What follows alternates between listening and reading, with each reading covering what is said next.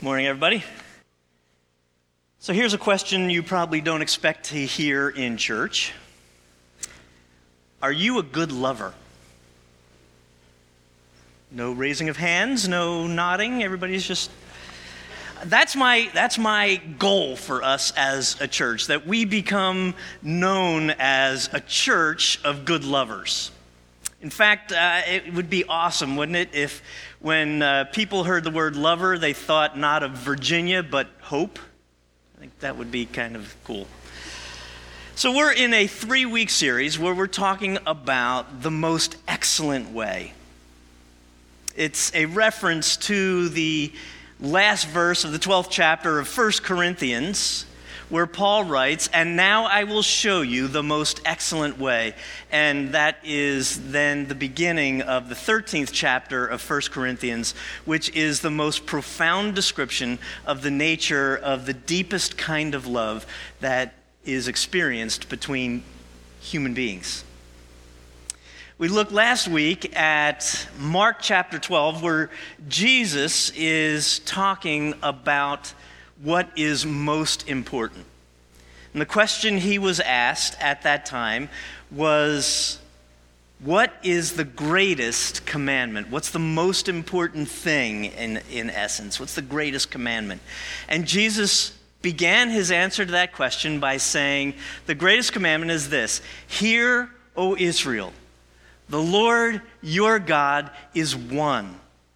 And you shall love the Lord your God with all of your heart, with all of your mind, with all of your soul, and with all of your strength. And the second is like it you shall love your neighbor as yourself. Now, I think when Jesus began that response, when he said, Hear, O Israel, the Lord your God is one, and you'll lo- you should love the Lord, in essence, with all you got, everyone who was around him, because they were Jewish, were all nodding in agreement. This was a familiar passage for any faithful Jew. In fact, they refer to this, this passage as the Shema, which is a Hebrew word for hear. Hear, O Israel. The Lord your God is one. You shall love the Lord your God with all your heart, with all your soul, with all your mind, and with all your strength. It's so foundational to the Jewish faith that they write it on a piece of paper, roll it up, and put it in a small uh, cylinder, and affix it to the entrance of their homes. So the idea being it's the first thing that you see as you come home. It's the last thing you see as you leave your home, this reminder of what it means to be a Jew. In fact, uh, Marilyn and I, when we were in Israel a couple of years ago, uh, we had the honor of being invited to the home of a rabbi uh, for Sabbath dinner. So our group uh, went to this apartment in downtown Jerusalem, and uh, outside the apartment door, there was uh, that little cylinder with the Shema inside. And uh, so we went in and we were, uh, you know, being shown around the apartment. And I noticed that there were those cylinders at every doorway within the apartment. And I asked about it, and he said, yes, because we want to be reminded of that, not just when we leave and when we come home, but throughout the entire time that we're in our home, that our call is to love God with all we've got. So it was very familiar, and we talked last week what does it mean to love God with your whole heart and mind and soul and strength? But then what Jesus did next was would have been shocking. Because for the first time ever, Jesus combined that Shema, that familiar passage, that foundational statement, with these words and the second, he said, the second great commandment is like the first. You will love your neighbor as yourself. And so, in essence, he wove together into the very fabric of the faith this new testament, this new covenant that says not only are we called to love God with all we got, but we are equally commanded to love neighbor as self. And that was the first that that had been said. You can't say that you love God and not love your neighbor. It reminds me of uh, something Gram Keating, my mom's mom, used to say. It, she had this little adage. I'm sure she didn't make it up, but I have never heard anybody else use it. She used to say, Love me, love my dog. Has anybody else ever heard that? Yeah? Love me, love my dog. What I came to understand is what that means is if you love me, you love all that comes along with me. You know, you, you've got you get the whole package. It's not just me in isolation. Love me, love even my mangy dog, you know?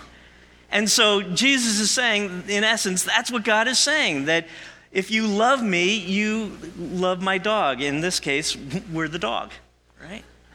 Love me, love what I created, who I created. You can't say that you love God and not love your neighbor as well. And so the question, of course, becomes then well, so then who's my neighbor?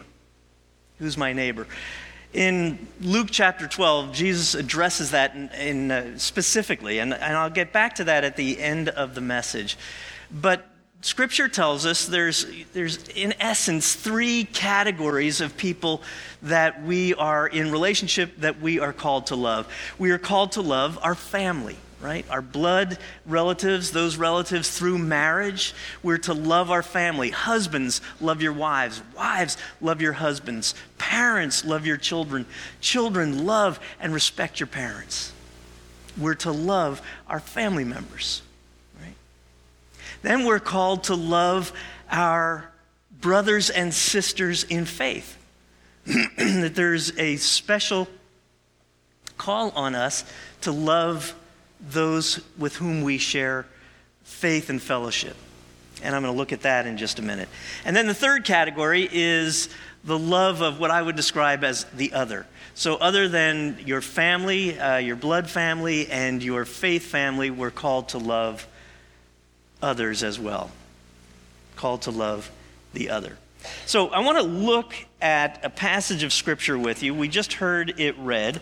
Uh, it is from uh, the first letter of John. So, not the Gospel of John, but if you're looking at the Bible, you keep going uh, uh, beyond the Gospels toward the end of the New Testament. There are these three letters from John 1 John, 2 John, 3 John. So, looking at 1 John, the fourth chapter. And uh, so, I'm going to be picking up at verse 15 and uh, and going through verse 21, but I'm going to stop along the way and just highlight some things. So, and the words are on the screen. All who declare that Jesus is the Son of God have God living in them, and they live in God. I want to stop there for just a second. All those who declare that Jesus is the Son of God. So, this is the first step in what it is to be a disciple to be a follower of Christ, that we declare that Jesus is the Son of God, that we are recognizing Jesus as the Son of God, that we're inviting Jesus to be the forgiver of our sin and the leader of our lives. And so, if you're here this morning and you have never invited Jesus to be that for you, you've never acknowledged in your own mind or in your own heart in your own soul that Jesus is the Son of God and invited him to forgive your sin and to lead your life. It's a simple prayer, and I would encourage you and invite you to do that this morning. So that's the beginning of faith. And then it says, for those who do that, God lives in them. So we have God living in us. It's what, the, uh, what we understand now to be the Holy Spirit. It is the life force of God living in those who put their faith in Christ. God's Spirit literally lives in you. So then, continuing on into uh, verse 18. Oh, no, I'm skipping. I'm 17. Verse 17 says, uh, it's right here. If we put our, uh, yeah. God is, I'm going to get there in just a second. We know how much God loves us, and we have put our trust in his love. God is love, and all who live in love live in God, and God lives in them. And as we live in God, our love grows more perfect. I want to read that again. As we live in God, our love grows more perfect. So we, will, so we will not be afraid on the day of judgment, but we can face him with confidence because we live like Jesus here in this world. So we have the Spirit of God living in us. God is love, so we actually have the power of love living in us. God's perfect love living in us. And what John is saying is that that love, that spirit is growing in us, it's maturing in us, it's being perfected in us. John Wesley, the founder of the Methodist Church, said that the goal, in, in essence, the goal for us as Christ followers is to be made holy. Now, in our day and age, that word holy has a whole lot of negative connotations that have been uh, kind of put upon it, right? So when you hear the word holy, it, it, might be a negative word to you. You might be thinking that holy has to do with being pious and being out of touch with reality and, you know, kind of otherworldly. Or you may think of holier than thou, where somebody who is holy looks at themselves as superior and looks down their nose at anybody who is different than them, anybody who has a different thought or view or whatever than them. And that's not the nature of holiness. So, what Wesley said, taking from this passage of Scripture, that true holiness is being made perfect in love. Being made perfect in love.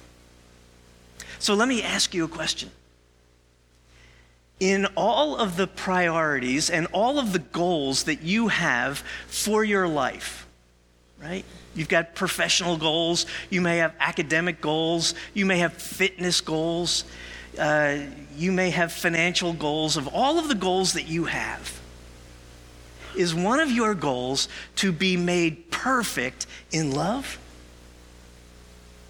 I mean, that's a goal you know, your fitness goals, you know, that's, that's all fine. But here's the thing you're going to die. You're going to die. You may die with a six pack, but you're going to die. So, what are the goals that you have that are the most significant? Not the ones that are just going to get you through safely to the grave but what are the enduring goals that you have that are going to leave behind a great legacy for those whose lives you touch and are going to be a reflection of our faith? This is a goal. I want my goal to be to be made perfect in love. We talk about here that disciple, to be a disciple means to be in the process of conforming to the image of Christ for the sake of others, but to be conformed to the image of Christ is being conformed in love because God is love. Great challenge. Very cool thing that we're called to do. Such love, verse 18, such love has no fear because perfect love expels all fear. If we're afraid, it is for fear of punishment. And this shows that we have not fully experienced His perfect love. We love each other because He loved us first.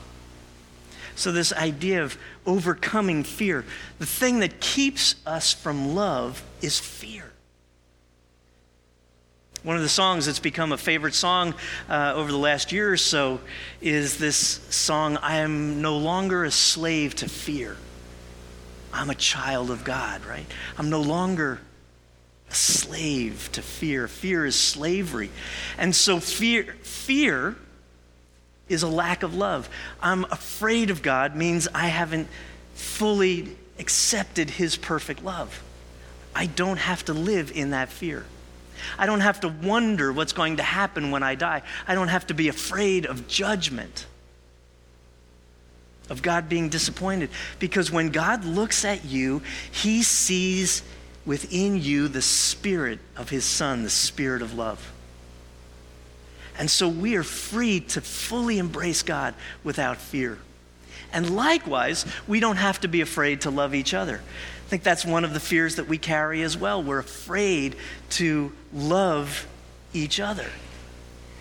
Because if I allow myself to love others, I might be misused. I might be misunderstood. I might, you know, be uh, in some way abused, taken advantage of, if I really love fearlessly. But perfect love casts all that out. You know, um, years ago when, when uh, my boys were young, there was a, a family here, and they had two young boys as well, a little bit older than my boys, but, but uh, you know, still very young. And I was talking to the mom at one point, and she said, the, pray, the prayer that I pray for my kids every day as they go out of the house is, Lord, give them tough skin and tender hearts. Give them tough skin and tender hearts. I love that prayer, and I, that became my prayer for my sons as well. We need to have tough skin. The world is an abusive place. It certainly can be. The ways that we talk to each other and about each other, the things that we face as adults and what our kids face, um, where uh, words are used to tear them down and, and reject them and so forth, all of that stuff that can be so damaging and cause tender hearts to become hard hearts that's what we want to protect our kids from. And that's what we need to be protected from as well. And so it is the Spirit of God living in us that gives us that tough skin while maintaining a tender heart. So, continuing on. If someone says, I love God, but hates their fellow believer, that person is a liar.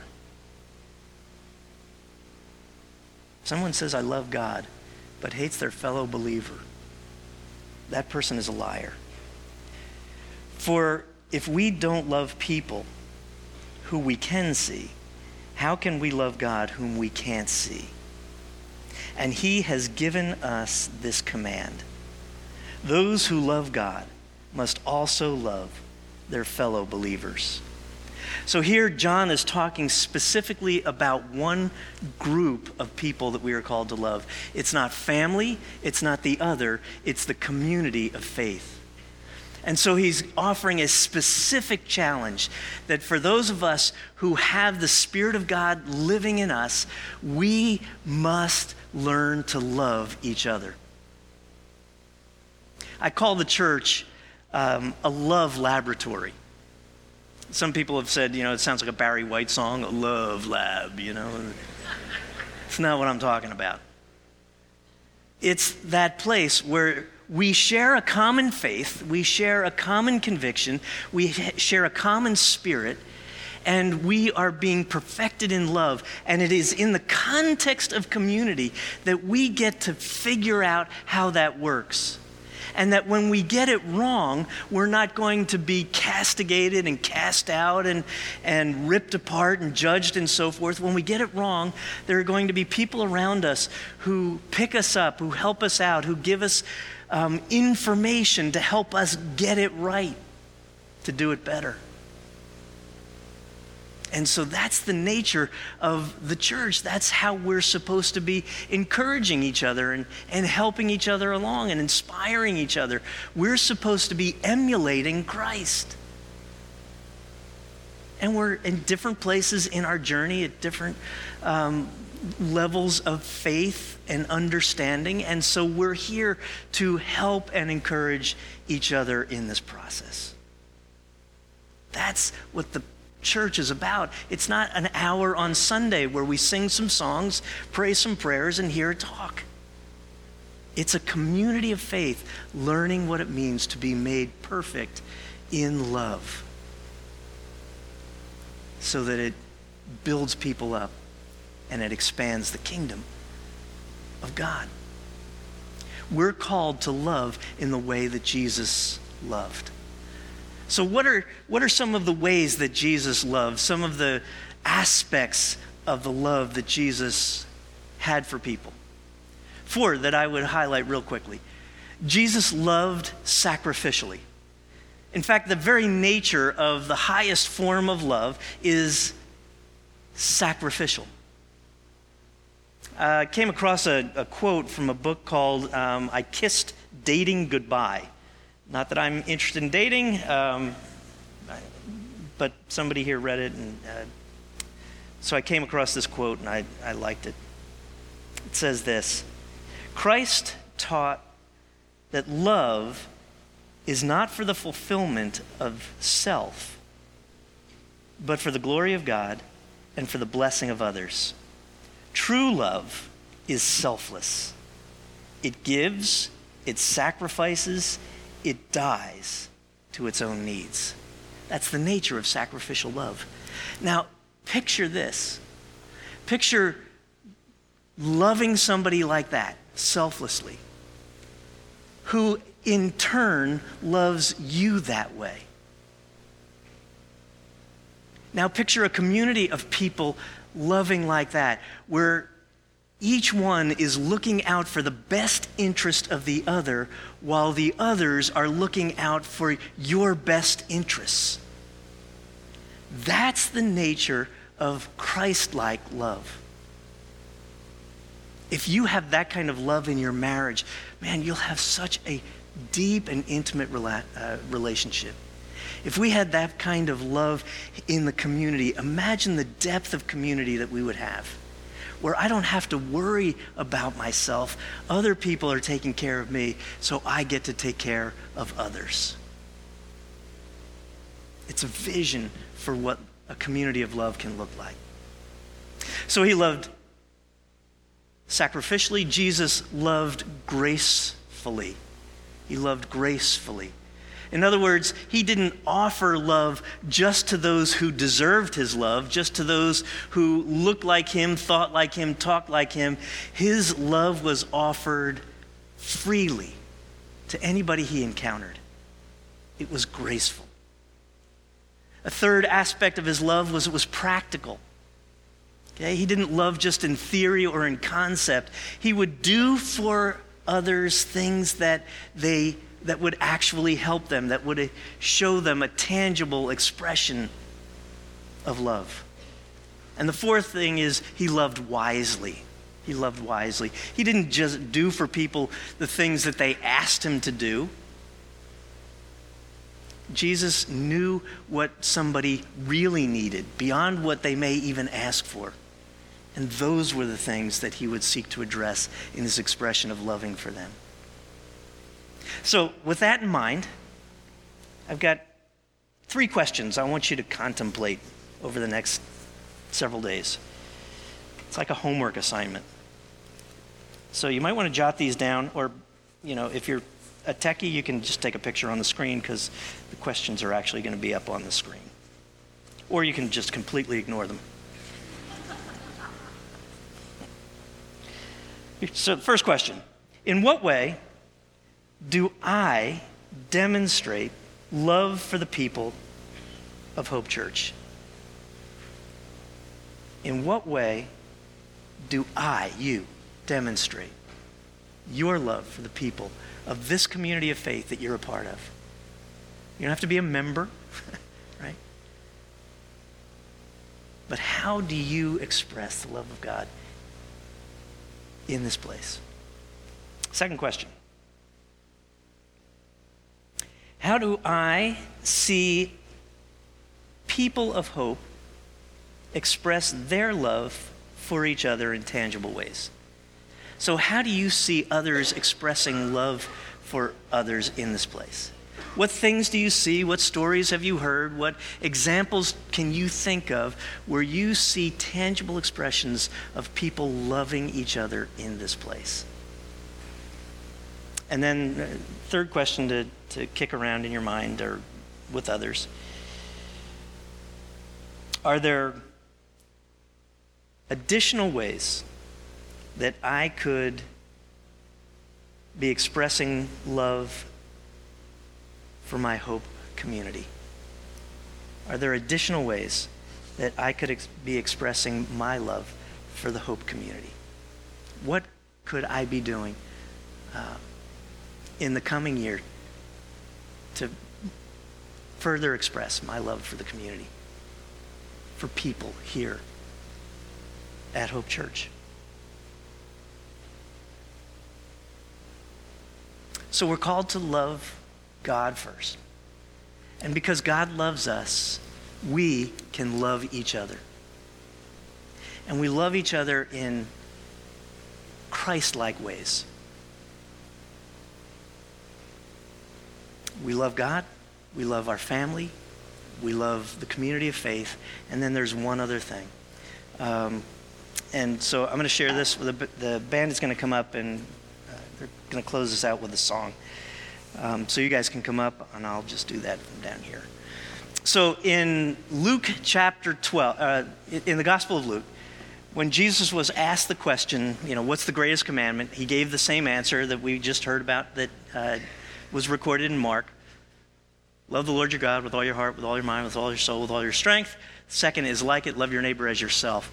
And somebody in the crowd, it was a lawyer, just saying, said, Yeah, but who's my neighbor? Who's my neighbor? And in response to that question, Jesus shared a parable, a story. It's a story that has become known as the Good Samaritan. You may know the story, right? a guy uh, is uh, left beaten and bloodied by the side of the road, having been robbed. And two religious people see him and cross on the other side of the road and pass him by. But the third guy who comes by, a Samaritan, sees him, tends to his wounds, gets him up on his donkey, takes him into town, gets him into a place where he's going to receive additional care, pays the person who's going to give the care, and says, And on my way back, I'll stop again to see how he's doing, and if there's additional costs, I'll pay that as well. What is so fascinating is Jesus didn't answer the question, Who is my neighbor?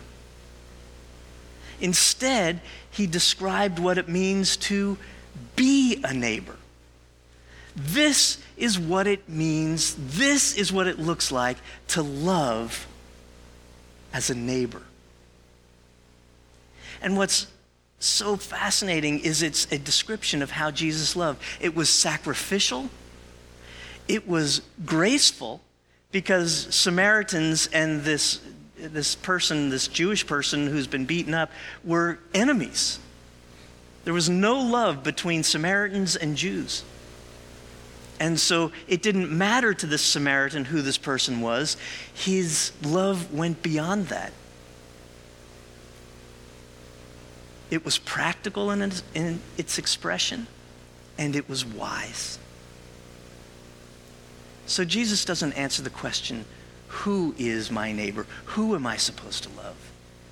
Instead, he calls us to be people filled with the spirit of love who express it in tangible ways to all those that we encounter.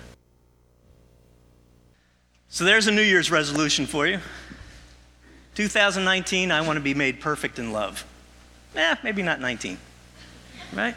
It's a process. It's a process of being conformed to the image of Christ for the sake of others. We're in that process. But the Spirit of God, the Spirit of love, is dwelling in you, maturing you in love. And as we overcome our fear of God and each other, it frees us up to love the way that Jesus loved.